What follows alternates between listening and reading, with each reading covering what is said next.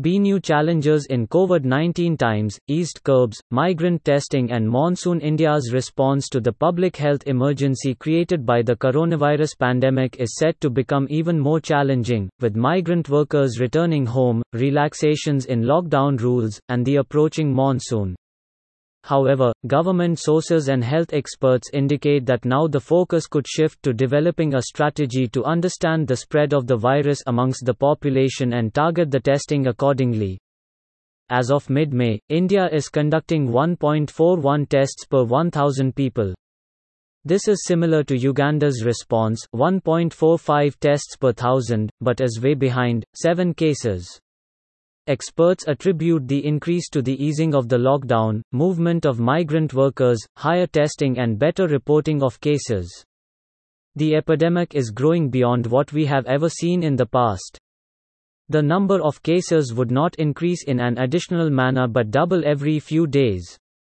Every expert knew this, said Jacob John, virologist and former chairman of the Indian Council of Medical Research. As long as there are people, the virus will find them, he added. The doubling rate in India currently stands at nearly 13 days. In order to flatten the curve, this rate should be around two weeks, say experts. While many feel that at current levels, India may have somewhat flattened the curve, some have raised concerns about the rising numbers. Also read, Lockdown 4.0, curbs eased to allow some movement, economic activity doubling rate calculation, according to experts, assumes that the growth rate is constant. It measures relative change than the absolute scale of the pandemic. India's data is beating my intuition. Over April, the growth rate was slowing down, the curve did not flatten, but the rate was slower. From the beginning of May, it has been accelerating slightly faster, said Bhramar Mukherjee, professor of epidemiology, University of Michigan. She said an increase in the doubling time indicates a slowdown in transmission if the underlying reporting rate remains unchanged. This last phrase is the key here. I think this is completely violated for India. The reporting rate across time intervals is not the same at all, due to changes in testing and reporting practices, she added. For instance, on May 5 when 3,597 new cases and 194 deaths were added in a single day, highest at that time, the spike was attributed to incorrect reporting in some states, such as West Bengal. The overall spread of COVID-19 is not similar across the country, with some states showing a particularly grim picture.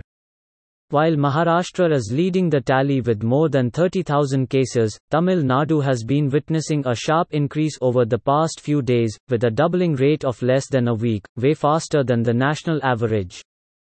The increase could also be attributed to more testing.